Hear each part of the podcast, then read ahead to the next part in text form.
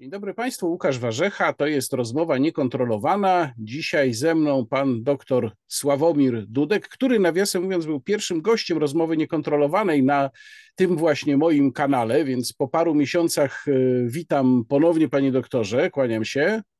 Dzień dobry, dzień dobry Państwu. E, Szkoła Główna Handlowa i Instytut Finansów Publicznych, a ponieważ Instytut Finansów Publicznych, którym pan doktor Dudek kieruje, to jest nowa organizacja, poprzednio mogą Państwo kojarzyć pana doktora Sławomira Dudka z e, e, Forum Obywatelskiego Rozwoju, to prosiłbym na początek, żeby pan powiedział parę słów o tym, czym się Instytut zajmuje, czym się będzie zajmował. Tak, rzeczywiście Instytut to jest e, bardzo nowa inicjatywa. E, formalnie e, to jest fundacja zarejestrowana w styczniu. Ja jestem też założycielem, mm, jestem prezesem, głównym ekonomistą. Budujemy taki korowy zespół oparty na kilku analitykach, ale tak naprawdę budujemy zespół oparty na sieci ekspertów zewnętrznych. Stworzyłem ten instytut, bo chciałbym się skupić tylko i wyłącznie na finansach publicznych. Ponad 20 lat pracowałem w Ministerstwie Finansów, pełniłem różne funkcje. Ostatnie 10 lat byłem dyrektorem y, Departamentu Analiz, który robił wszystkie analizy dla Ministerstwa Finansów. I tą wiedzę chciałbym wykorzystać i być, y, stworzyć taki instytut, który będzie takim cieniem Ministerstwa Finansów, takim watchdogiem y, tych najważniejszych spraw w finansach publicznych, bo finanse publiczne stają się bardzo skomplikowane. Można powiedzieć, że są pewnego rodzaju alchemią. Mamy trzy definicje długu, mamy europejskie reguły, krajowe reguły, E, I znaczy przeciętny obywatel na pewno się w tym gubi. E, przypuszczam, że nawet część komentatorów, dziennikarzy, nawet ekonomicznych, no bo to, to zaczyna się już wymykać spod kontroli ja chcę być takim łącznikiem obywatelskim, e, takim obywatelskim watchdogiem, obywatelskim cieniem Ministerstwa Finansów. Znaczy ta, ten instytut będzie. I tak, po pierwsze chcemy liczyć prawdziwy budżet, prawdziwy dług, a misją naszą jest y, coś takiego, że żeby, żeby nie wiem, większość społeczeństwa y, rozumiała tezę, znaczy fakt tak naprawdę, że rząd nie ma żadnych swoich pieniędzy, że wszystkie pieniądze, jakie ma, to są pieniądze podatników i że żeby coś obiecać, coś dać, to musi rozdać. I, i to, to, to będziemy promować. Sukcesem fundacji będzie to, jeżeli w jakimś badaniu wyjdzie sondażowym, że dotrzemy z tym do, do, do, do większej grupy społeczeństwa. Także edukacja z jednej strony, z drugiej strony kontrola Ministerstwa Finansów. I udało mi się zbudować już e, sieć ekspertów zewnętrznych, bazującą na byłych pracownikach Ministerstwa Finansów, bo to jest troszeczkę taki stracony kapitał. Oni gdzieś już pracują na rynku finansowym, założyli firmy, do resortu pewnie nie wrócą. E, mogą część swojego czasu poświęcić właśnie na pisanie analiz, i wyliczyłem, że mam kilkanaście osób, takich sieci ekspertów zewnętrznych, że razem mamy już 200 lat doświadczenia e, w Ministerstwie Finansów, jakby sumować. Także mamy kapitał naprawdę, żeby w imieniu obywateli tutaj pilnować e, Ministerstwa Finansów, być ich cieniem i, i, i edukować to społeczeństwo, jakby przekazywać w prosty sposób tą wiedzę. Czyli te słowa, które pan powiedział o tym, że rząd nie ma własnych pieniędzy, no to cytat oczywiście ze słynnego wystąpienia Margaret Thatcher w Blackpool, te jej słowa, że nie ma czegoś takiego jak pieniądze publiczne, są tylko pieniądze obywateli. Ale wspomniał Pan też przed chwilą o trzech definicjach długu, i w takim razie chciałbym y, zacząć od tej sprawy. Niedawno mieliśmy konferencję pana premiera Mateusza Morawieckiego, w której on y, wskazywał na to, że y, relacja długu publicznego do PKB w Polsce spada. I to jest to kryterium, którym się często rządzący posługują, właśnie wskazują na to. Niektórzy zresztą publicyści to upraszczają do tego stopnia, że mówią, że dług publiczny spada. Więc y, proszę powiedzieć, co to są za trzy definicje długu publicznego oraz jak się w tym mieści ten współczynnik y, y, relacji długu do PKB? Jakie on ma rzeczywiście znaczenie? Tak, właśnie jest to, co premier cytował, to on cytował, znaczy on nie podał danych na koniec roku 2022 roku, a ta konferencja, nazwijmy, ona była propagandowa. No bo jeżeli ktoś chce poinformować społeczeństwo o stanie finansów publicznych, to ta informacja powinna najpierw być na stronie Ministerstwa Finansów, a nie na narodowym, żeby premier je, je przedstawiał. To od razu cel definiuje, jaki był. Ale on pokazał tą definicję e, jeszcze w trakcie roku ubiegłego, bodajże na trzeci kwartał. tą relację i ona dotyczy najszerszej definicji, tej definicji europejskiej. Całe szczęście, całe szczęście mm, po kryzysie greckim, kryzysie Grecji w 2008, znaczy gdy się okazało, że Grecja tam różne takie triki stosowała, żeby ten dług nawet europejski trochę inaczej wyglądał, to komisja wtedy bardzo silnie zaczęła badać kraje i monitorować, co oni tam robią. I rzeczywiście ten dług zaciągany przez PFR czy przez fundusz covidowy jest wliczany w tej definicji europejskiej. To jest publikowane, tylko że to jest publikowane z opóźnieniem, bo rok się skończył, a my mamy dopiero dane za trzy kwartały poprzedniego roku. Ponadto y, nie wiemy do końca, to jest najgorsze, że y, jedna czwarta tego długu jest w tych funduszach, które wydatkują poza kontrolą parlamentu. Moim zdaniem takie uproszczenie się pojawia, że jest dług poza ukryty. Znaczy pytanie, jeżeli polski parlament nie widzi funduszy, które się zadłużają na jedną czwartą całego długu, to czy on jest ukryty, czy tylko wydatki są ukryte? To jest taka semantyka, ale moim zdaniem, żeby dotrzeć do społeczeństwa, no to jeżeli fundusze wydatkują poza kontrolą parlamentu, ale dług widzimy w Eurostacie, no to można go powiedzmy w jakimś zakresie nazwać ukrytym. I to, to, I to jest ta relacja. Ona rzeczywiście jest w okolicach 50%, tylko że tak, my ją nie wiemy, nie znamy tego długu na etapie planowania, jak budżet jest dyskutowany w parlamencie, dowiadujemy się z nim z opóźnieniem. Po trzecie, Eurostat i Komisja Europejska to nie jest polski parlament. Polski parlament powinien się pierwszy dowiedzieć tej relacji w debacie budżetowej, a nie, że ktoś wysyła jakąś statystykę do Eurostatu pewnym opóźnieniem. I ona rzeczywiście doszła do 50, ale ja powiem, dlaczego ona doszła, bo, bo my, dług rzeczywiście nominalnie przyrósł. Tutaj użyję takiego politycznego czasookresu, bo było te ostatnie 8 lat. No to weźmy 8 lat y, poprzedniej ekipy, y, czyli Platformy i PSL-u, i wtedy ten dług przyrósł o około 400, między 400 a 500 miliardów złotych. Przepraszam, że już nie pamiętam dokładnie liczby. To też jest ogromna suma. A w ostatnich ośmiu latach, zakładając jeszcze to, co rząd planuje w tym roku w budżecie, ma przyroś, ten dług przyrośnie o 800 miliardów. I o co tu chodzi? Dwa razy większy przyrost nominalny długu. I to pokazuje, na ile się zadłużyliśmy, przy czym w międzyczasie zmieniły się ceny, inflacja. A w ostatnim okresie mamy galopującą inflację. To jest inflacja bliska 20%. I my ten nominalny dług odnosimy do wartości wytworzonych produktów e, w gospodarce, czyli do produktu krajowego brutto. No ale produkt krajowy brutto to jest suma, ile wytworzyliśmy chleba, ile zużyliśmy energii, ile paliwa zużyliśmy. No a te rzeczy, które ja wymieniłem, to akurat te trzy rzeczy to zdrożały po 100, po, po 50%, czyli liczymy do większej, do większej bazy. No i jak policzymy do tego napompowanego inflacją częściowego, częściowo w, w ostatnim okresie dużo PKB, no to ta relacja nam spada. Procentowo wydaje się, że jest lepiej. Czy, przepraszam, czy można z tego wywnioskować, że dla władzy inflacja w sensie takim statystycznym jest poniekąd korzystna, bo ona właśnie zmniejsza tę relację zadłużenia do PKB? Tak, tak. Po pierwsze, to jest, to jest podatek inflacyjny. Po pierwsze, płacimy go, on właśnie w tej tą relację mocno obniża. Ja powiem tak, y, sprawdzałem, najbardziej y, relacja długu spadła w Argentynie o 25 punktów procentowych. U nas tylko o kilka, o 4-5. No ale nie chciałbym, żebyśmy szli ścieżką Argentyny i spłacali dług inflacją. No w Argentynie e, wiemy, jaka jest inflacja, tam już e, w set, e, trzycyfrowe są liczby. W Turcji o kilkanaście procent też spadła inflacja, relacja długu. Tak, rządowi pomaga ten mianownik, plus krótkookresowo pompuje dochody, no bo VAT od tego droższego chleba liczony w procentach daje troszeczkę więcej inflacyjnych pieniędzy w budżecie. I to jest ta jedna relacja, a ja jeszcze policzyłem, bo o to chodzi, że po drugiej stronie jest podatnik, yy, obywatel.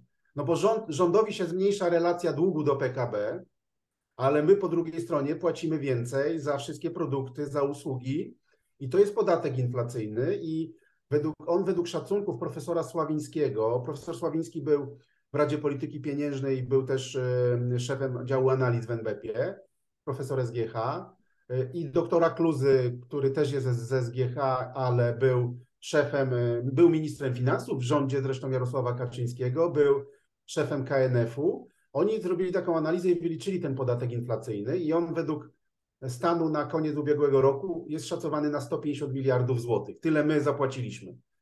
Ale jakby tą relację, i też ja policzyłem, co by było z relacją długu, już tego powiedzmy naj, największej kategorii, i gdyby założyć, że inflacja by się kształtowała nawet nie w celu inflacyjnym 2,5, tylko powiedzmy w tej górnej granicy 3,5%, albo by wynosiła tyle, co w Unii Europejskiej średnio, to relacja długu w Polsce by nie spadała, tylko by rosła i już by wynosiła 55. Czyli nie 50, a 55. I pamiętajmy, relacji długu do garnka nie wsadzimy, przeciętny obywatel.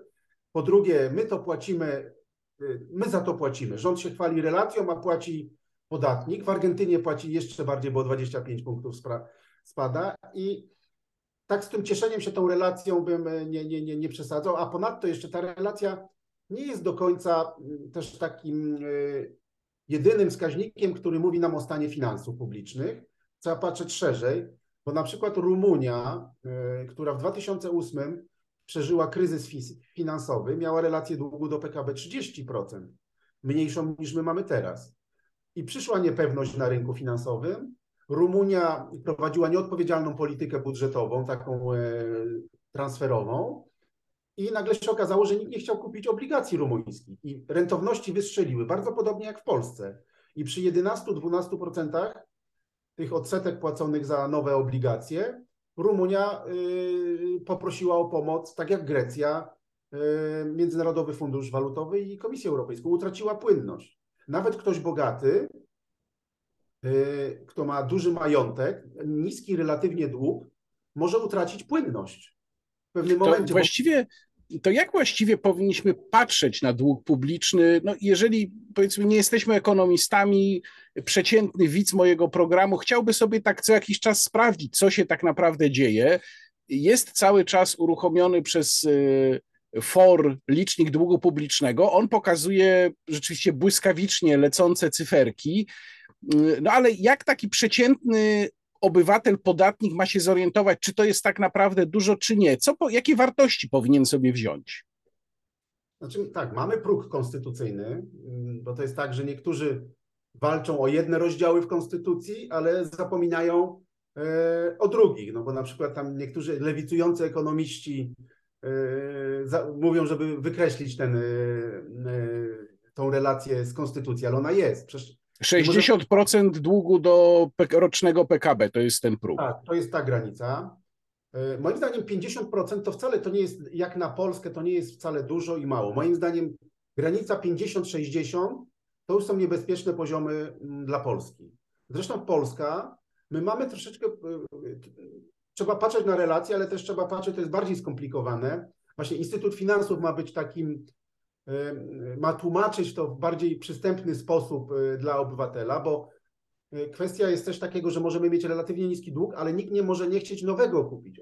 Albo i tak, mamy kartę kredytową, świetnie się zapożyczaliśmy kartą kredytową, nawet nie mamy dużo na tej karcie, ale trzeba spłacić tą kartę w pewnym momencie, nie wiem, z drugiej karty i nam brakuje i nikt nie chce nam pożyczyć na to spłacenie karty. To jest, bo tak to, tak, tak to się często bo budżet nie musi spłacać długu, tak jak my obywatele.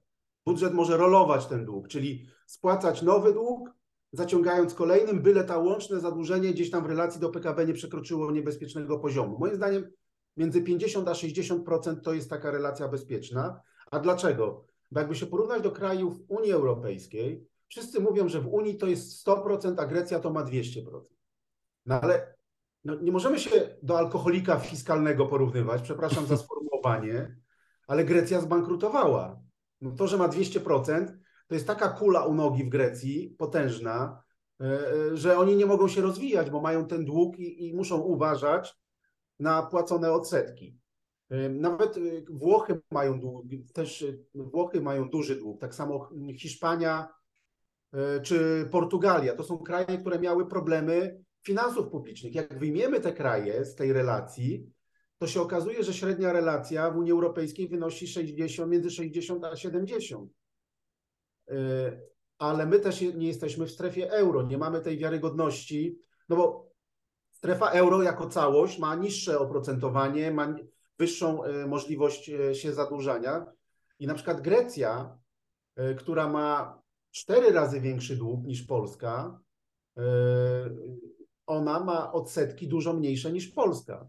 W relacji do PKB my za chwilę będziemy płacić 3% odsetek. 3% PKB te odsetki będą stanowiły, czyli to będzie już pod 100 miliardów podchodziły łączne odsetki, a Grecy płacą też 3% łącznie, mimo że mają 3-4 razy wyższy dług. Dlatego my nie możemy sobie pozwolić na zadłużenie takie, jak mają kraje strefy euro. A popatrząc na Europę, to spośród krajów nie będących w strefie euro, my z Węgrami mamy najwyższy dług. Reszta ma niższy dług niż te 50%. Rumunia ma niższy, Estonia ma kilkanaście procent, e, Czechy mają niższy, Dania, Szwecja mają niższy dług i, i, i w tą stronę też spoglądajmy. Także ta nasza relacja, e, ona, jeżeli się porównujemy do Grecji, wygląda świetnie ale nie możemy takich porównań robić i wcale nie wypadamy jakby spojrzeć głębiej tak, tak dobrze. I sama relacja nie jest do końca też takim wyznacznikiem stanu, bo jeżeli ktoś nieodpowiedzialnie prowadzi politykę budżetową, naobiecuje dużo takich trwałych wydatków, czyli trzynastka zamieni się w trwały wydatek, czternastka zamieni się w trwały wydatek. Tak moim zdaniem chyba już tak będzie. No mamy 500 plus i dużo różnych innych transferów, a nie mamy po drugiej stronie trwałych dochodów, takich trwałego, bo to jest o to chodzi, że jak ktoś chce zwiększać wydatki, to musi powiedzieć, jakie podatki podwyższy. Bo to, że chwilowo była dobra koniunktura i inflacja napędziła e, dochody i że to się spięło, no to, to, to tylko się spięło w tym roku, kiedy jest dobrze. Ale sprawdzam, przyjdzie teraz, kiedy nadchodzi kryzys, i kiedy inflacja wróci do, do mniejszych poziomów, to będzie sprawa. No to, no to ja bym chciał właśnie zapytać o, o mm, czynnik, który się w ostatnim czasie pojawił, właściwie dwa takie czynniki, o których niektórzy ekonomiści mówią, że one są czynnikami ostrzegawczymi. Pierwsza sprawa to jest y, wzrost po raz kolejny inflacji bazowej, czyli tej, która jest wyprana z tych y, najbardziej takich y, płynnych czynników, żywność, energia. Z, w lutym y, wzrosła z 11,7% w styczniu do 12% y, w lutym. No i drugi taki czynnik, który niektórzy interpretują już jako wskazujący na to, że mamy stagflację, czyli stagnację gospodarczą połączoną z wysoką inflacją. To jest spadek sprzedaży detalicznej, to jest świeże, świeża informacja GUS-u. W lutym w cenach stałych ta sprzedaż detaliczna spadła o 5% e, rok do roku, a miesiąc do miesiąca 3,6%. Ja nawet widziałem takie komentarze, nie wiem czy one nie są przesadzone, że to jest w ogóle katastrofalny spadek. Więc y, jaka tak naprawdę jest sytuacja gospodarcza, jeżeli spojrzymy na te dwie kwestie? Jakie znaczenie ma to, że ta inflacja bazowa jest stosunkowo wysoka, jeszcze rośnie? Tak, bazowa inflacja to jest ta część e, inflacji. Jeżeli byśmy z tego koszyka wydatkowego konsumentów wyjęli e, taką, tak zwany koszyk energetyczny, a ten koszyk energetyczny to są wydatki na gaz, paliwo, e, energię elektryczną i jeszcze dodatkowo jakbyśmy wyjęli żywność, bo powiedzmy, że to zależy od czynników zewnętrznych, choć nie całkowicie, ale w, naj, w dużym stopniu. I jak wyjmiemy z tego koszyka te wydatki, powiedzmy one zależą trochę od Putina, trochę od giełd surowcowych, trochę od sytuacji na Bliskim Wschodzie i w, w krajach, które u importerów, eksporterów ropy. Jak to wyjmiemy, no to ta inflacja rzeczywiście w Polsce, ta bazowa jest 12%. Ona jest dwucyfrowa, bazowa. A oczywiście energia dokłada i gaz dokładały do inflacji. Na pewno nie tyle, co mówi premier, bo premier mówił, że cała inflacja wynika z tych czynników energetycznych, a wystarczy spojrzeć na statystykę, czyli z tych 17-18% to 12% to jest inflacja bazowa. W Unii Europejskiej, w strefie euro, przepraszam, bo w Unii jeszcze nie było danych, to ona wynosi 3-4% inflacja bazowa, czyli ta różnica między inflacją bazową w Polsce a tą w strefie euro jest ogromna. I co to oznacza? No, wszyscy widzimy, że ropa staniała, że y, być może ta sytuacja, ta górka energetyczna nam się y, jednak będzie spadała i te ceny wracają już w wielu przypadkach do sytuacji przed, y, przed wojną w Ukrainie. To oznacza, że w innych krajach inflacja będzie dążyła do tych 3-4% do inflacji bazowej albo nawet mniej, a u nas jak te czynniki e, zewnętrzne, które są, ja nie neguję, wygasną, to nas, u nas zostanie problem. My zostaniemy z tą e, dwucyfrową inflacją bazową i ogólna inflacja, moim zdaniem, będzie długo w Polsce e, dwucyfrowa. To pokazują wszystkie prognozy. Na przykład prognoza Międzynarodowego Funduszu Walutowego pokazuje, że my i Węgry będziemy mieli w tym roku najwyższą inflację w Unii Europejskiej a ba, to jest może, e, to jest Unia, a jakby spojrzeć na cały świat, bo e, Międzynarodowy Fundusz Walutowy robi prognozę dla całego świata, prognozy, to będziemy mieli 18 miejsce na świecie i przed nami będą oczywiście Turcja i Argentyna, a oprócz Turcji i Argentyny będzie Sri Lanka, Sri Lanka kraje afrykańskie, które się borykają w zasadzie z państwowością i w ogóle z zarządzaniem gospodarką, plus kilka krajów z Bliskiego Wschodu. Żadnego kraju takiego, powiedzmy, z, z kilkudziesięciu najbardziej rozwiniętych krajów e, na świecie tam nie będzie. Będziemy liderem razem z Afryką i, i z Bliskim Wschodem, jeżeli chodzi o inflację w tym roku. I to jest problem. No tu przepraszam, to muszę powiedzieć, że to idzie, w, te prognozy idą w poprzek tego, co powiedział nam na ostatniej konferencji pan prezes Adam Glapiński, bo on powiedział, że e, no, jego osobista prognoza, to podkreślał, że to jest jego osobista prognoza, czy przewidywanie jest takie, że pod koniec e, roku inflacja w Polsce będzie już tylko jednocyfrowa. Rozumiem, że mm, to, co pan teraz przywołuje, no raczej przeczy temu przewidywaniu. Znaczy na pewno, bo tam y, prezes też tak się trochę zagalopował. Mówił, że 7% wynika z prognozy Narodowego Banku Polskiego, chociaż Narodowy Bank Polski no, mylił się niestety w ostatnim okresie z prognozami. On mówił nawet o 6%, że on wierzy w 6%, tylko że my w samym styczniu, to jest fajne, w styczniu wykonaliśmy cel inflacyjny, bo inflacja styczeń do grudnia wzrosła o 2,5%, czyli y, można zamknąć bank, bo już cel zrealizowany. No przepraszam, ale to tak wygląda. Jakby dołożyć do tego luty, to inflacja w dwóch miesiącach tam chyba jeden z kawałkiem wzrosła, łącznie już 4% przyrosła. To pre... I to są dwa miesiące. To do końca roku to nam zostało tak naprawdę jeszcze do tych sześciu prezesa Glapińskiego tylko dwa punkty inflacji. Ja w to nie wierzę. Chyba nikt w to nie uwierzy, że E, miesiąc do miesiąca inflacja tylko przyrośnie o 2%, także to jest kompletnie nierealna prognoza. Ale pamiętajmy, że ten spadek tych cen w tym roku to jest efekt bazy statystycznej. Ja tu podaję taki przykład z olejem rzepakowym, bo tu mi się to składa na taki 5, 10, 15. Był taki program dla młodzieży, a tu jest cena 5 zł. Olej kosztował 5 zł w 2020 roku, później zdrożał do 10 zł w 2021. To jest przyrost o 5 zł, czyli o 100%. Inflacja oleju 100% wyniosła, z 5 do 10. A później zdrożał o kolejne 5 zł. Dla konsumenta to jest. To jest 5%. 5 zł. Zdrożał z 10 do 15 zł. Tyle kosztował w 22. Ale te, te 5 zł to już jest tylko 50%. Bo my już liczymy te 5 zł od 10 już od droższego oleju. Także z tym spadkiem inflacji, spadek inflacji to nie jest przede wszystkim spadek cen.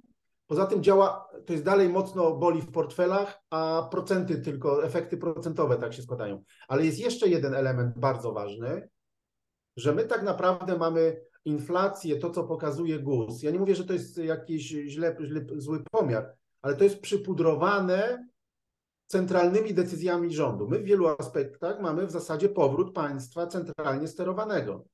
No bo tak, y, Orban, po pierwsze, rząd zamroził ceny. Zamroził ceny gazu i energii. To kosztuje, mm, y, wszystkie zresztą takie osłony energetyczno-gazowe, i to według wyliczeń Narodowego Banku, kosztują 100 miliardów złotych w roku 2023. Przypominam, rząd nie ma swoich pieniędzy, musi skądś te pieniądze, te 100 miliardów yy, wziąć. To jest jedna sprawa. Druga sprawa, czyli to jest centralne sterowanie. Druga sprawa, prezes Obajtek sterował cenami paliw na, na przełomie roku, tak, żeby to ładnie wyglądało i było wygładzone. Później premier Morawiecki centralną decyzją odwołał podwyżkę cen na kolei. To są przypadki, które znamy, a ile my przypadków nie znamy. Ja uważam, że ta inflacja jest przypudrowana, żeby dobrze wyglądała do wyborów. I proszę tak, żadnego kraju na świecie nie stać, żeby wydawać 100 miliardów, równowartość 100 miliardów złotych na mrożenie e, cen i na pewno nas w 2024 roku nie będzie stać na kontynuację mrożenia. Być może to będzie taniej kosztowało, bo te ceny troszeczkę spadły. Druga sprawa, y, i trzeba będzie je odmrozić, trzeba będzie przywrócić y, VAT na żywność, bo też to powoduje dziurę w budżecie. I teraz pytanie, co wtedy się stanie? Mamy przykład, na, mamy żywy przykład, to są Węgry. Przed wyborami Viktor Orban zamroził ceny, wprowadził centralne sterowanie cenami, częścią ceny na Węgrzech. Po wyborach minister finansów powiedział mu, że nie ma pieniędzy w budżecie, trzeba odmrozić. I po wyborach inflacja na Węgrzech skoczyła do 25%. E, I brakuje pewnych towarów, bo firmy nie chciały produkować po cenach ustalanych przez rząd produkty. I tam mamy jakiś przedsionek takiego kryzysu gospodarczego, e, który widzieliśmy. My pamiętamy kryzys PRL-u, no to, to tak się troszeczkę na Węgrzech zaczyna wyglądać. Ja chciałem mam... jeszcze wrócić do, do, tej kwestii y, spadku sprzedaży detalicznej i tej diagnozy A. o stagflacji. Czy rzeczywiście to jest tak, że to już można nazywać stagflacją, czy też to jeszcze nie jest ten moment? Oczywiście, że można. Nawet jest gorzej, bo stagflacja. Znaczy zresztą pamiętam, jak prezes Glapiński się zarzekał, że żadnej stagflacji w Polsce nie będzie. E, I, i, i, od wiary odsądzał wielu ekonomistów, między innymi mnie na tych swoich wystąpieniach E, że przewidujemy.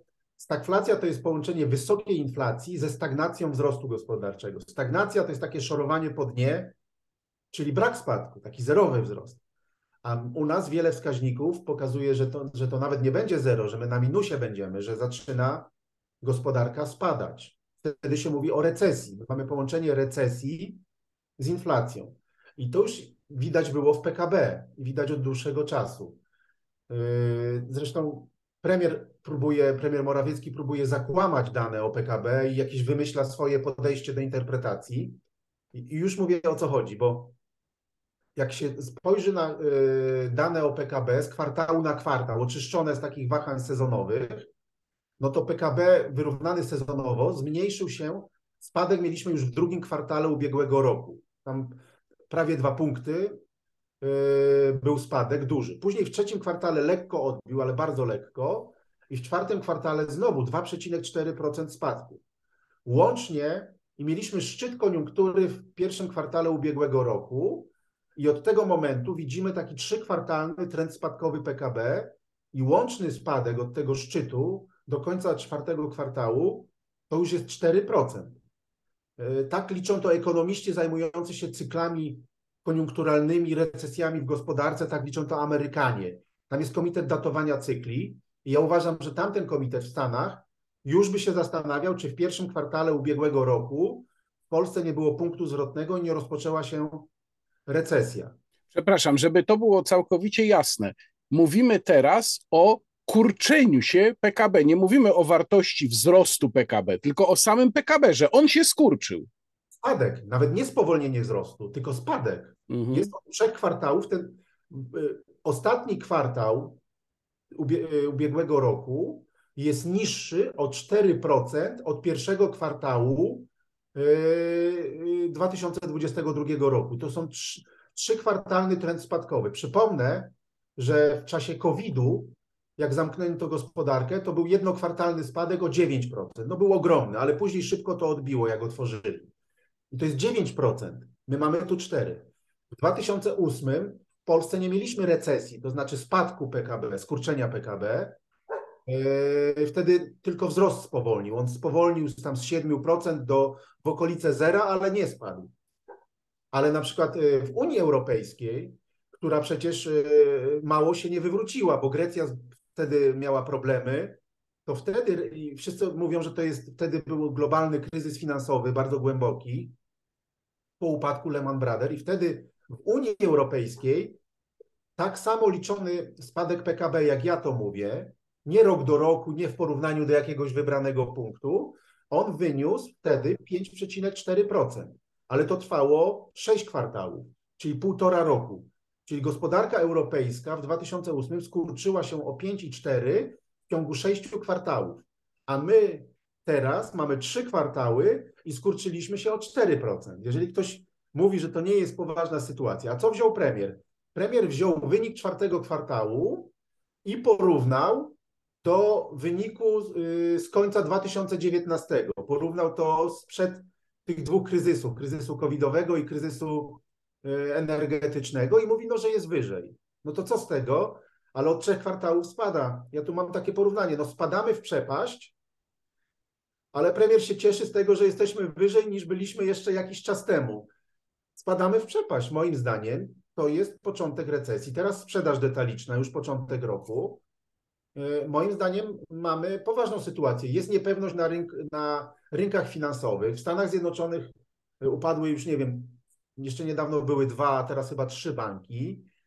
Całe szczęście nie są to tak duże banki i być może tą panikę da się zaspokoić, ale nas nie czeka jakaś tu świetlana przyszłość, jeżeli chodzi o gospodarkę i budżet będzie bardzo trudno spiąć i to szczególnie w roku wyborczym i moim zdaniem rachunek przyjdzie nam zapłacić po wyborach, bo jeszcze może przypudrują do wyborów sytuację, a po wyborach będziemy płacić.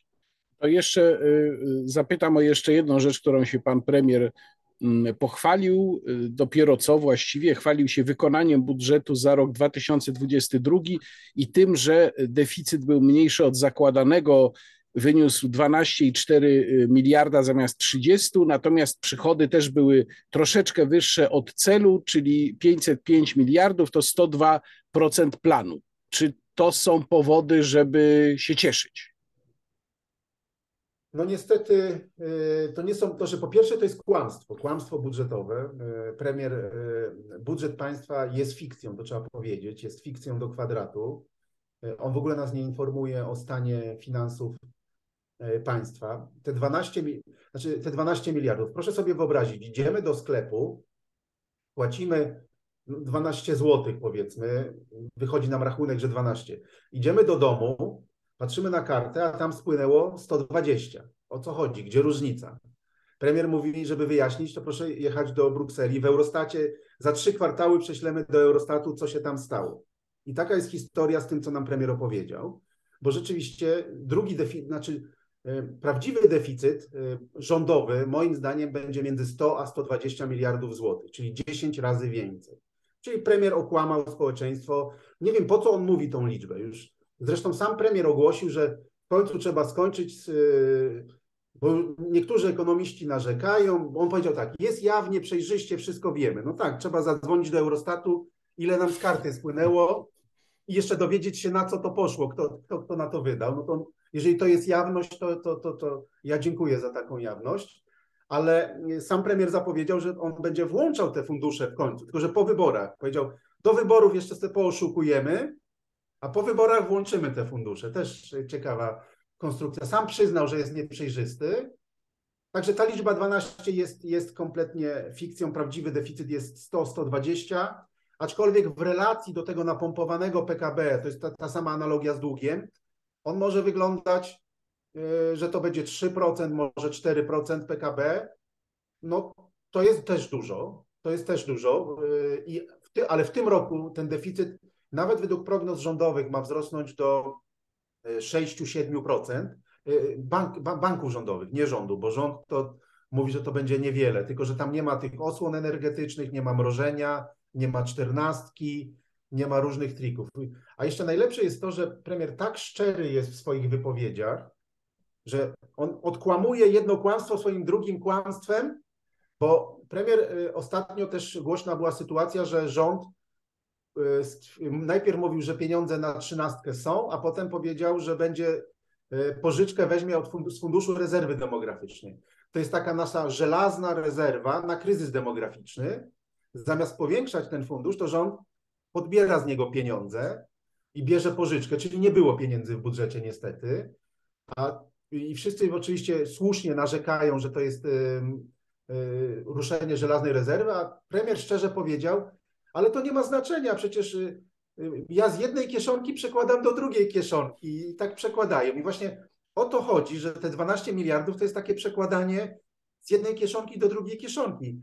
Ja napisałem dwa lata temu taki tekst, który się nazywał 01 e, e, do przerwy, bo mówiłem, że wynik finansów publicznych, ten budżetu, to jest taki wynik w pierwszej połowie, ale tam też opisywałem, że właśnie rząd stosuje przekładanie z jednej kieszonki do drugiej. Premier użył mojego wyjaśnienia do tej kreatywności i się cieszę, że, że, że to użył, ale właśnie opisał, jak nas oszukuje e, rząd w kwestii budżetu państwa. Przekłada z jednej kieszonki do drugiej, a na konferencji na Stadionie Narodowej pokazuje tą lepszą kieszonkę, a te 10 różnych innych kieszonek nam nie pokazuje. Może wyślę do Eurostatu, dowiemy się, za, e, dowiemy się po wyborach. No niestety tak kolorowo nie jest. Jeszcze premier mówił świetne przyrosty VAT-u. Rzeczywiście VAT rośnie, bo inflacja rośnie. Ja policzyłem, premier się chwalił, że tam przez ostatnie kilka lat o 130% chyba VAT urósł w Polsce i że to uszczelnianie. To jest przede wszystkim kłamstwo, bo VAT rośnie, bo rośnie inflacja, bo rośnie gospodarka. Oczywiście też dzięki uszczelnianiu. Tylko to uszczelnianie to jest 20-30 miliardów złotych, a nie tam setki miliardów, jak premier mówił. I ta dynamika nominalna VAT-u no, zależy od inflacji. No to ja podam znowu przykład Argentyny. Jest jeszcze lepiej. W Argentynie VAT w porównywalnym okresie do tych slajdów premiera ze Stadionu Narodowego, to w Argentynie VAT wzrósł o 340%. W Turcji o 230%. No też dużo wzrósł, tylko że wyjmijmy inflację z, tej, z, tych, z tych wszystkich kolorowych slajdów premiera i wtedy się okaże, jaka jest sytuacja. A, a z VAT-em jest problem, bo ja, da, mamy dane za grudzień i styczeń, zresztą opublikowane z dużym opóźnieniem. Nie wiem, jak pracowałem, jak pamiętam, to opóźnienia w publikacji to się zdarzały, jak były złe wiadomości, to wtedy ktoś tam decydował, e, sekcja marketingowa decydowała, że nie publikują danych, ale te dane za styczeń pokazują, że VAT tak liczony w relacji do PKB wyniósł 7,2% w relacji do PKB. Tutaj już e, tutaj ta inflacja działa, ale w 2016, jak obecny rząd obejmował władzę, to ten VAT wynosił 7% PKB. Wróciliśmy do punktu wyjścia, moim zdaniem. Styczeń jest bardzo słaby. Żeby zrealizować prognozę budżetową w VAT-ie, patrząc na wynik styczniowy, to trzeba by było od lutego w każdym z miesięcy mieć wyższy VAT o ponad 30%. Ponad 30%, a jak pan mówił, konsumpcja Y, sprzedaż detaliczna spadła. To jest niemożliwe. Także my mamy dziurę w wacie na 20-30 miliardów złotych w tym roku. Ostatnia kwestia, o którą chcę zapytać, pan kilkakrotnie przypominał, że jest rok wyborczy i rok wyborczy zawsze jest trudniejszy, jeżeli chodzi o naprawę finansów publicznych. No i właściwie powstaje pytanie, kto ma jakąś sensowną ofertę tutaj, bo jeżeli mówimy o stałych wydatkach, które E, no, pompują nam i deficyt, i dług publiczny, to właściwie nikt tutaj, prawie nikt nie oferuje ich ścinania. Raczej mam wrażenie, że to jest wyścig na oferty, a chyba najlepszym tego dosyć symbolicznym przykładem są te propozycje rozwiązania problemu mieszkaniowego, za które przecież też musieliby zapłacić podatnicy. Rządzący proponują kredyty 2%, Platforma Obywatelska proponuje kredyt 0%. No więc y, czy w ogóle jest w tych najważniejszych partiach, które się ze sobą ścigają, czy, czy są jakieś sensowne pomysły, co zrobić? Znaczy, trzeba oddzielić dwie sprawy. Stan finansów publicznych, to jest poziom długu, deficytu, ilość trwałych wydatków, no i tą integralność, przejrzystość finansów publicznych. No, za obecnej władzy nie ma tego i tego. Z tego co wiem, to przynajmniej opozycja proponuje likwidację tych funduszy, zintegrowanie, przywrócenie przejrzystości. Nie wiem na ile to są obietnice e, takie stuprocentowo pewne, aczkolwiek... No wiemy, ja, jak, wiemy, jak to z obietnicami wyborczymi bywa niestety. Dlatego ja mam plan i tam z tym grupą byłych pracowników chcemy napisać reformę przejrzystości i integralności finansów publicznych. Konkretną ustawę chcemy, ustawa naprawiająca przejrzystość i, i, i chcę przed wyborami pójść do wszystkich partii i rządzącej i opozycji, żeby podpisały, zadeklarowały się, że popierają to rozwiązanie przed wyborami. Wtedy podatnicy się dowiedzą, kto popiera przejrzystość, integralność i to proszę mnie trzymać za słowo, to zrobimy przed wyborami, żebyśmy przynajmniej w tym aspekcie wiedzieli, jak dokonać wyborów, kto chce być przejrzystym, bo przejrzystość jest podstawą demokracji. No co do stanu finansów, to rzeczywiście padliśmy w pułapkę populizmu. Ja już o tym wiele, wiele razy mówiłem.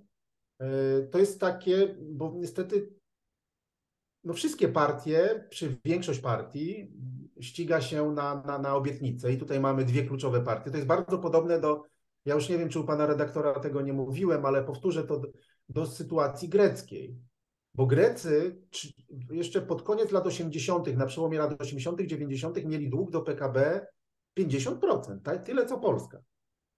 I później, i tam rządziła wtedy partia PASOK, taka partia bazująca na obietnicach socjalnych, bardzo socjalna, czyli podobna do obecnej władzy, taka, która mm, wymyślała trzynastki, czternastki, zresztą trzynastka, czternastka została wymyślona w Grecji. Była wymyślona w Grecji, dzisiaj już jej nie ma w Grecji. E, wiek emerytalny też był obniżony w Grecji. Był pierwszy kraj w Europie, który obniżył wiek emerytalny, wiedząc, że idzie kryzys demograficzny. Teraz mają wiek 67 lat dla kobiet i mężczyzn, Grecy. Nie ma trzynastki, czternastki emerytalnej. No i ta partia wygrała ze dwie kadencje i była nowa demokracja. Ja bym ten pasok porównał do, do obecnej, obecnej władzy. E, przynajmniej jeżeli chodzi o politykę gospodarczą, bo tam te inne kwestie to była jednak bardziej lewicowa partia.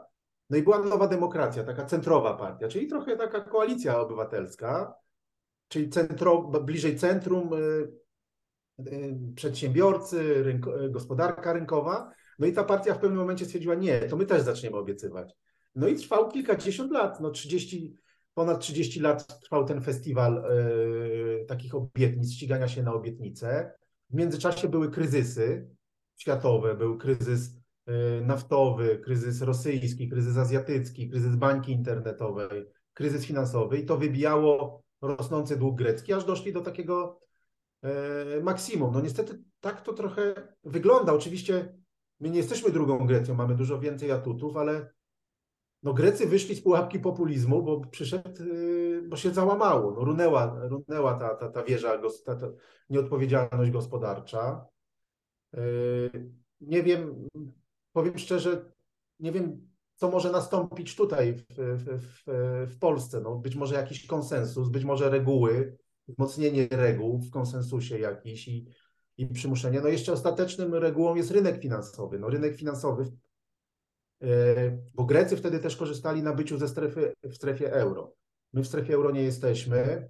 Już obligacji BGK rynek nie chce kupować, bo przetargi były, kilka przetargów odwołanych. No ta granica może rynek nam postawić na, na wymuszenie reform, no ale tu będzie bardzo trudno, bo, bo nawet jeżeli się zmieni układ władzy, to zawsze będzie tak, że będzie partia rządziła, ale będzie druga silna opozycja i będą dwie ścigające się partie. No i opozycja znowu, czy ta, czy tamta, jak się to zmieni, będzie wymuszała, no będzie krytykowała za brak realizacji tych populistycznych obietnic. No bo ja nie wiem, jak Platforma się z tego kredytu zero wycofa, no jak wygra, no to PiS będzie w opozycji i będzie punktował, tak? Yy, za każdą tą obietnicę. I właśnie na tym polega ta pułapka, że w niej nie ma wyjścia, e, że następuje zmiana z jednego populisty na, drugi, na drugiego populistę.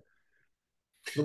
Łapka populizmu, ale to już jest temat na zupełnie inną rozmowę, a ja za dzisiaj bardzo dziękuję. Moim gościem w rozmowie niekontrolowanej był pan dr Sławomir Dudek, Instytut Finansów Publicznych i Szkoła Główna Handlowa. Dziękuję bardzo. Dziękuję bardzo. A to była rozmowa niekontrolowana. Łukasz Warzecha, kłaniam się Państwu i do zobaczenia.